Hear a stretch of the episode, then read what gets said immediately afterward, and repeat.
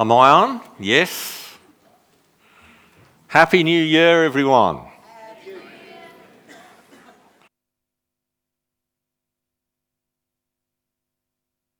Just open with a, with a prayer. Father, we just thank you for 2018. Yeah. We thank you that we have anticipation for a great year. Yes. We thank you that we have belief in you and trust in you to work all things together for good in our lives. And Lord, no matter what has happened in 2017, Lord, we are now at a, a beginning of a new year. And in this new beginning, we just pray that you would continue to work out your purposes yes. in each of our lives yes. and in our, in our congregation collectively. Father, that um, we would just know your leading and the power of your Holy Spirit and the, uh, the peace and joy and the righteousness of the, whole, of the Holy Spirit working in our lives in the kingdom of God. Yes. So, Father, as we just come around your word this morning, we just pray that you would quicken it to us, that there would be a sense, Lord, of, of, of something that is old, but something that is new. Yeah. Lord, that the reality of your life, of the life of Christ that is within each one of us by faith, would, would light up, as it were, and be, and, and be quickened by your Spirit as we just come around your word this morning. In Jesus' name. I want to speak on the subject this morning of Am I seeking what I already have? And I know for many years for me, there was a sense of always not feeling quite good enough, of always feeling that I've got to get a whole lot more like Jesus. And I guess many of us feel like that, that have been on the Christian, Christian walk and living in that sense of knowing that there seems to be more. I'm not quite good enough. Um, I'm not quite where I should be. And there is that sense of, um, oh, sh- how shall I say? A sense of dissatisfaction. And in, for, for many, many years of my Christian life, as I, I'm sure I've shared before, I had that struggle. But I just want to say that this morning that I, I was, in fact, seeking what I already had. I was seeking something from outside of me to come in, which was already in by the power of the Holy Spirit yeah. working in my life. Yeah. When we're called into faith, when Jesus brings us into his life into us and we accept him as our Savior and Lord by, by, the, by his grace, he forgives all our sin. And we stand righteous before him in Christ by faith. It is by faith that we receive all God's promises. And I want to talk about three particular promises which you think, well, they're all a little bit obvious. I've heard all this before. And I know these things. But I want to drill a little bit, little bit deeper and say, do you really, really know by faith? And those three promises are you are loved, you are forgiven, and you are accepted in Christ. You are loved, you are forgiven, and you are accepted in Christ. I want to put up a quote from C.H. Spurgeon, who was a, a great preacher in the 19th century in London and became world renowned uh, and had a congregation of, of literally thousands at a time when churches weren't that large. And um, he was, a, he was a great preacher. He's known as the King of Preachers. And he said, I sometimes wonder what you do that you do not get tired of my preaching, because I do nothing but hammer away on the same one nail. I have driven it up to the head, and I've gone around to the other side to clinch it, but still I keep at it. With me, it is year after year, none but Jesus. None but Jesus. Oh, you great saints, this is Old English stuff. Oh, you great saints, if you have outgrown the need of a sinner's trust in the Lord Jesus, you have outgrown your sins, but you have also outgrown your grace, and your saintship has ruined you. Work that out. and what he's saying, in effect, is it's all about Jesus. It's all about the cross and what Jesus has done and given at the cross to each one of us. That's what it's about. It's actually that simple. It's not difficult. Yet sometimes we, we, get, we come into this place in our, in our Christian lives because we're, we're always searching for more. And that's something that God puts in us because He wants us to know more about Him, right? But in that place, we can get, if we're not careful, into a place of, of if, you, if you like, being, we can, we can become condemned if we don't feel we're good enough. We can become um, self righteous if we feel we're really good. and there's this, uh, this thing in human nature which sort of goes outside of, of, of the, the clear promises that God has given us. And I want to look at each one of these in turn. First of all, you are loved. John 3:16. We all know it, don't we? For God so loved the world that he gave his only son that whoever believes in him should not perish but have eternal life. We quote it as our salvation prayer. We go back to it. We repeat it. We share it with those that we love that don't know Christ. God so loved the world, so loved the world that he gave, that he gave his only begotten Son.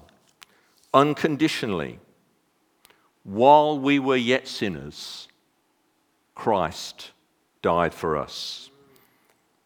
The gospel of grace is the gospel of love. Nothing to do with what we do or what we've done. It is grace. Grace is the unmerited favor of God given to you and I. We've heard it before, we know it. Do we live in that? Do we live in that fact that Jesus loves us, that God loves us? Do we feel loved? Do we know His love? Do we walk in His love? That is the challenge in the sense that not to, not to lay hold of it, but just to rest in it. To rest in His love.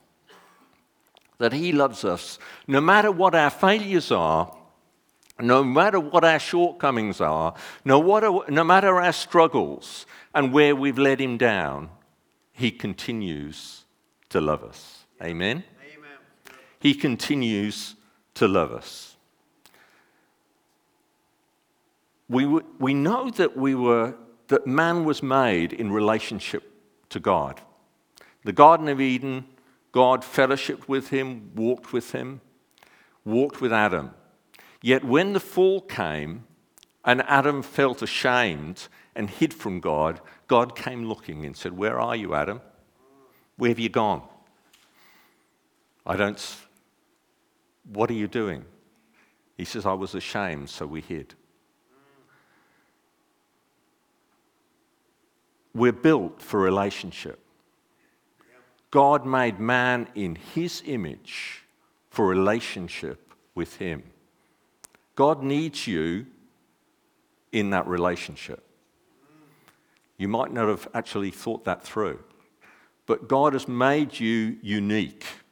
You're an individual. You're someone that is special.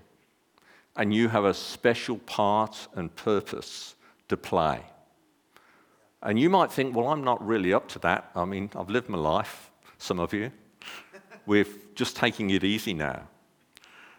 But God actually wants you in that close relationship with Him. And He has a purpose to you for, to fulfill with others. However limited that might seem, He has a part for you to play. He has a deposit that you have that He wants you to give to others. And that is a constant thing that comes in seasons sometimes. But God has that sense of His love is always going out from Him to us and then through us to others. It's a river, it flows. We are saved from sin, condemnation, shame, and guilt once and for all at the cross. That is the manifold love of God. He gave his son for our sin, for our shame, for our guilt. That's where they are. They don't need our attention. We don't need to focus on them. We don't need to go after them and, and, and confess them and bring them out, out on show. They're dealt with, yeah. they're finished with. I don't mean don't face up to your issues. Just face up to them in the sense that they can be changed and taken and dealt with. And sometimes we, that involves choices. And it really does involve faith. Because sometimes those things, they call them sin if you like, those, those things that, we, that are a challenge for us and that are difficult are very familiar and they can be our friends. A wise man once said, God will not deliver us from our friends, He will only deliver us from our enemies. So if some of those habits or, or problems that you, you face, that you struggle with, are actually your friends, if that unforgiveness for somebody else has become so familiar to you that it is a friend that you're not going to let go of, that you always are going to bring up and, and always chew over. God can't take it off you because it's a friend. He'll deliver us from our enemies. And God's love is such that He will often He'll be speaking to us gently by His Spirit and saying, maybe these things need to go this year. Maybe they're just a bit too familiar. Maybe it's time to let go. And He will lead you gently into that place where He'll give you the strength. And it might be that you need others to journey with you on that. And we're all here and we're all in our own human state with our own weaknesses and our own challenges. And we're here for each other. Amen. You know, how do you feel God's love? How do you feel the love of God? How does it become real to you? I was thinking about the parable of the lost son, or the, the, as it's known traditionally, the parable of the prodigal son. And he was his father's son yet wanted the inheritance and asked for the inheritance early. Took the inheritance, went to a foreign land, spent it on his fleshly desires eating, drinking, partying, prostitutes, the whole thing. Lost it all and ended up in the pig pen. We know the story. But what he loved was what the father had what the Father gave him. And that was the inheritance. not the Father. The same in the, in the sense when the children of Israel came out of the wilderness, they came out with the gold and silver of Egypt. The Egyptians gave it to them on the way out. And what did they do with it when Moses was up the mountain receiving the commandments? They got Aaron to build a calf with what God, if you like, had given them. And sometimes we can get focused on what God gives us and the blessings and lose sight of the giver. And to really know the love of God, we come to that place where we focus on the Father, where we focus on Him and on His love. I felt recently just to meditate particularly on um, John chapters 12 through 16. And what's there is a conversation and just the, the beauty where John really captures that relationship that Jesus had with the Father and with the Holy Spirit, and how that relationship is for us also. The relationship with the Father as the Father. Those of us that are parents know that there's something very special, irrespective of what we face with our children.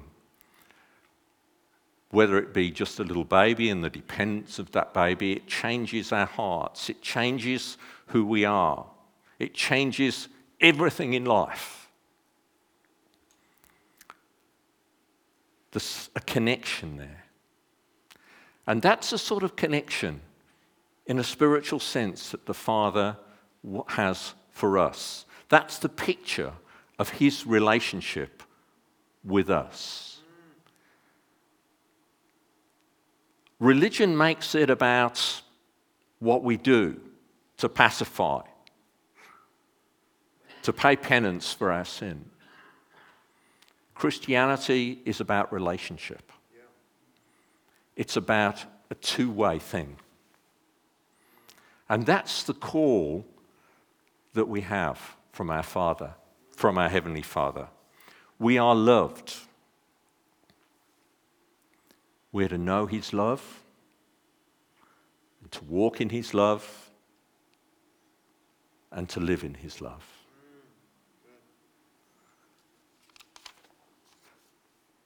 Secondly, we're forgiven.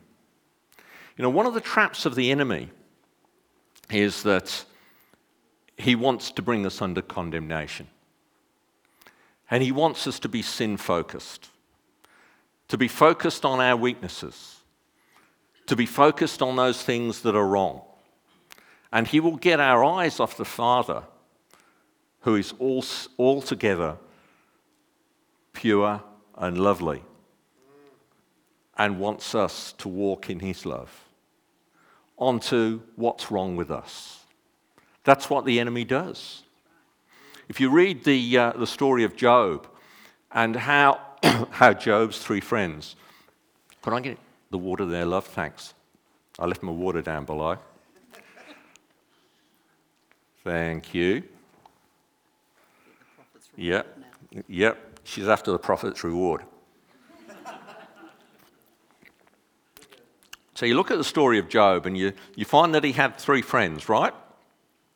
And the friends uh, all had a reason. Even though they were weeping with him, even though they mourned with him, even though they spent seven days just saying nothing in, in ashes and sorrow because they saw the state and the, and the loss, the incredible loss that Job had experienced in his life. They started coming up with reasons. And it's a poetic book, and the reasons are quite long. But they started coming up for, with reasons why this must have happened to him. That it must have been about sin, that it must have been about something he's done, because God is, is not going to punish somebody. And their, all, their total perception was what was happening to him was punishment, when in fact that wasn't the case. There was something going on in the spiritual realm. And the enemy was having a right go at righteous Job. And even Job couldn't quite work it out because, as far as he was concerned, he, he had a self righteous issue in that he really hadn't done anything wrong and he couldn't quite work it out. But he knew that God was altogether righteous and right, and that's where he kept his integrity. But we find that in that story, we have a picture of the battle that we're in. And one of the enemy's tactics is to challenge and to fo- uh, get us to focus on our weakness, to get us to focus on our sin. And at the cross, sin was dealt with. Now, in our Protestant Catholic tradition, we've had this focus on repentance. And um, I'm all for repenting from time to time, and sometimes we have to get it right with others. But the reality is, as we read Ephesians 1:17, it's very clear when it comes up. In him we have redemption through his blood, the forgiveness of sins in accordance with the riches of God's grace. We have the forgiveness of sins in accordance with the riches of God's grace, God's unmerited favour. The two are together. Forgiveness is absolute, past, present, and future. It's not something that we have to come up with and repeat and constantly be in a place of self examination. And it's been a trap, I believe, and all you see this in so, so many religions, where there's this sense of, um, of penance and uh, of asking for repentance and of seeking what's wrong and where we've done wrong. Repentance is very simple. It's a matter of turning around and going the other way. And that's what each of us that have received Christ have done. The fact that we still have that parasite called sin that gives us trouble from time to time is not what we focus on. We focus on the fact that God has given us, through Christ, his gift of righteousness.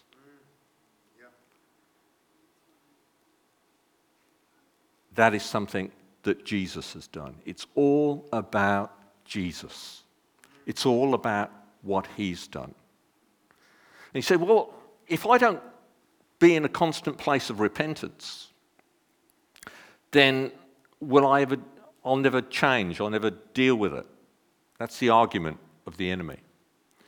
But if we're in a constant place of the focus on the righteousness of Christ, that's what we'll live. Amen? If we focus on what is good and what is lovely, Paul says it very clearly in Philippians. Whatsoever is of good report, whatever is lovely, etc., etc., dwell on these things. Dwell on all Jesus is and the fact that it is no longer I that lives, that old sin- sinner, he's dead. It's no longer I who live, but Christ that lives in me. And I live that life through the power that He has put within me. The same power that rose Jesus from the dead. We are forgiven. Forgiven is a noun, it's not a verb. God has given you the gift of forgiveness.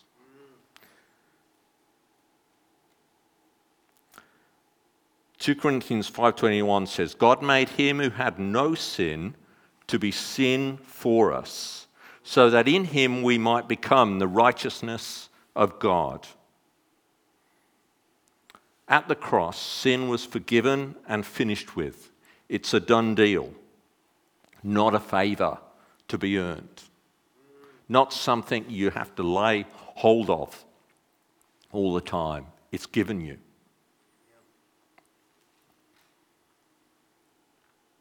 We have it, it's within us. Am I seeking? Are you here this morning seeking forgiveness again when you already have it and live in it? And we might have regrets and we might even have, um, you know, kicked the cat this morning or lost our temper with somebody, had a bit of a growl and a grump on the way to church. You're forgiven.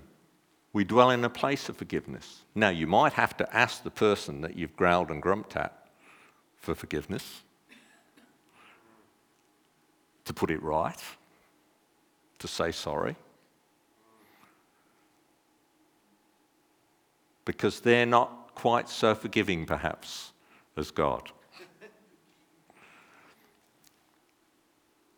but we live in a place of being forgiven once and for all. And lastly, accepted.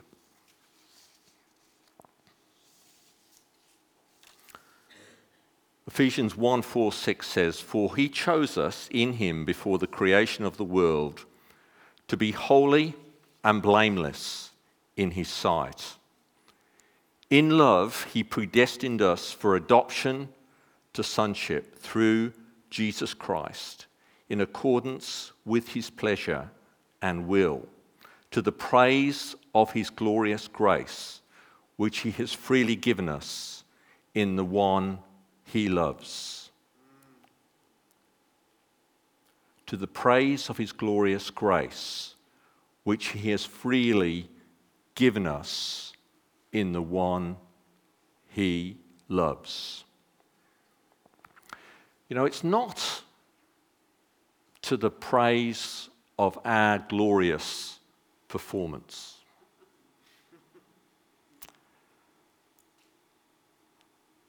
When we look at life and the world that we're in today, and we look at the TV and we, we see the ads, you know,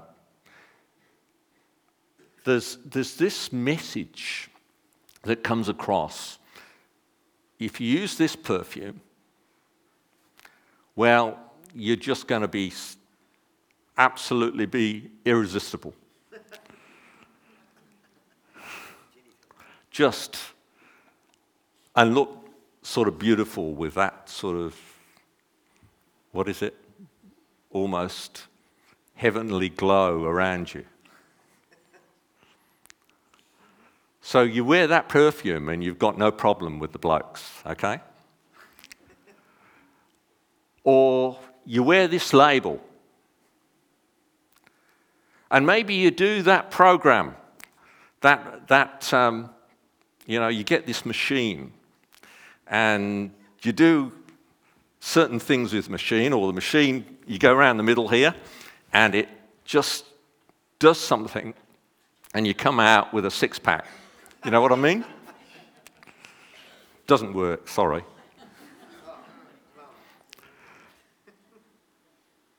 And the world constantly says, This is what you need to do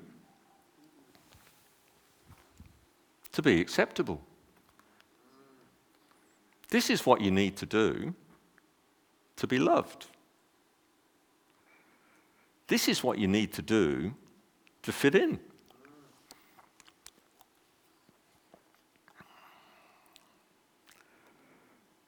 There's something in us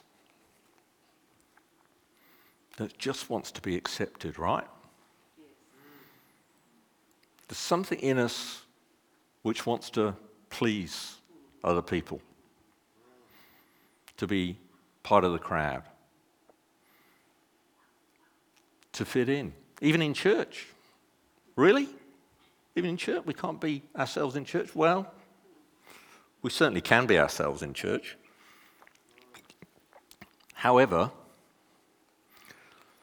there are unspoken rules about behavior, about being there, about making sure you get to all the meetings or things on time, certain way of behavior, certain way of maybe looking, behaving, which makes us acceptable in the eyes of others, or maybe the big people, or your perception of the big people. In each one of us, there's this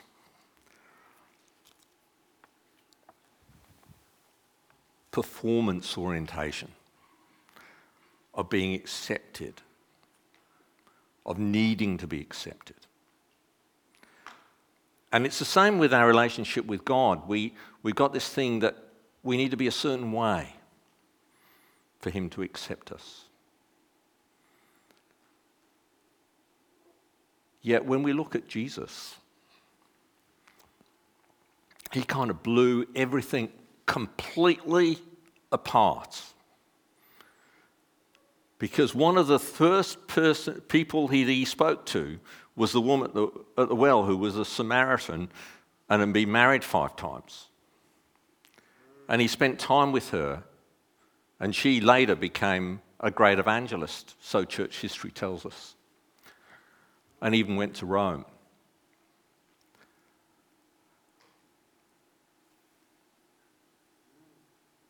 He accepted Samaritans who were not even spoken to by Jews. He accepted and healed Roman servants and accepted the Romans who were the occupying force in Israel.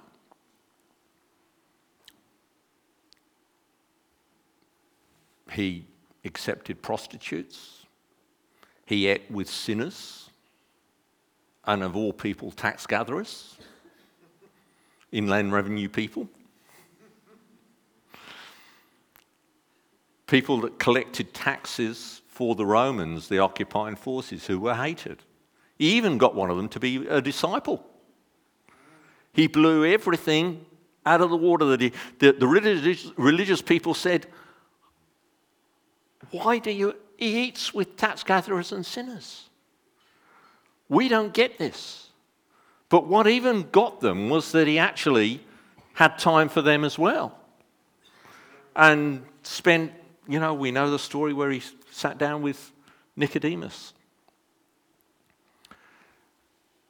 So nobody was excluded. They were all accepted. And in the same way, Jesus accepts each one of us now. We are accepted, irrespective of our orientations and our problems and our sins and our weaknesses. He accepts us. We are all accepted in Him. He chose us in Him before the creation of the world to be holy and blameless in His sight. Now, if each one of us gets real honest, we know we're not holy and we're not blameless, right? We got anybody here? Have I got any hands here? but you are. By faith in Him because He is in you. That's how He sees you. That's how the Father sees you. Holy and blameless. In love, He predestined us for adoption as in sonship through Jesus Christ in accordance with his pleasure and his will to the praise, praise of his glorious grace, which he has freely given us in the one he loves. Just like C.H. Spurgeon said, it's all about Jesus. It's all about Jesus for you and I. It's not about us, whether we feel tired, worn out, bad mood, miserable, whatever, it's not about you, it's about Jesus. And when we focus on Jesus, He lifts us up out of that place.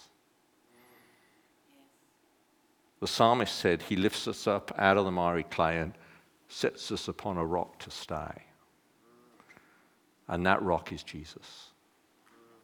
It's not about us. It's not about our performance. It's not about even our acceptance in the eyes of others. It's all about how He has accepted you. Could be that you were never able to please your father or your mother, but you please Him as your Heavenly Father. And that's actually all that matters. Amen? That's all that matters. So that you please Him and He loves you and He has forgiven you and He has accepted you. And what you're seeking, you actually have in Christ. Amen. Would the music team like to come up? And we'll just draw to a close. But in this year of 2018, I just want you to remember those three words You are loved, you are forgiven, and you are accepted in Christ, just as you are, right here and now, irrespective of your state. Just give him your heart. He just wants your love because he first loved you. Amen. Lord, I thank you for each one here.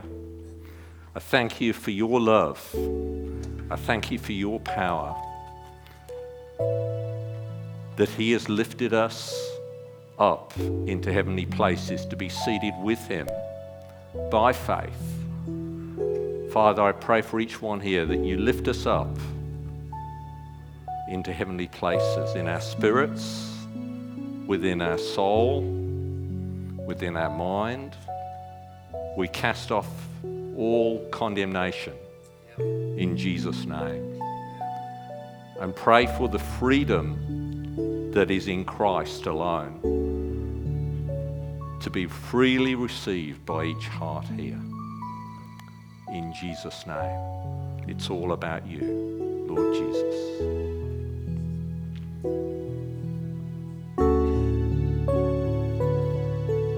Why don't you stand with us?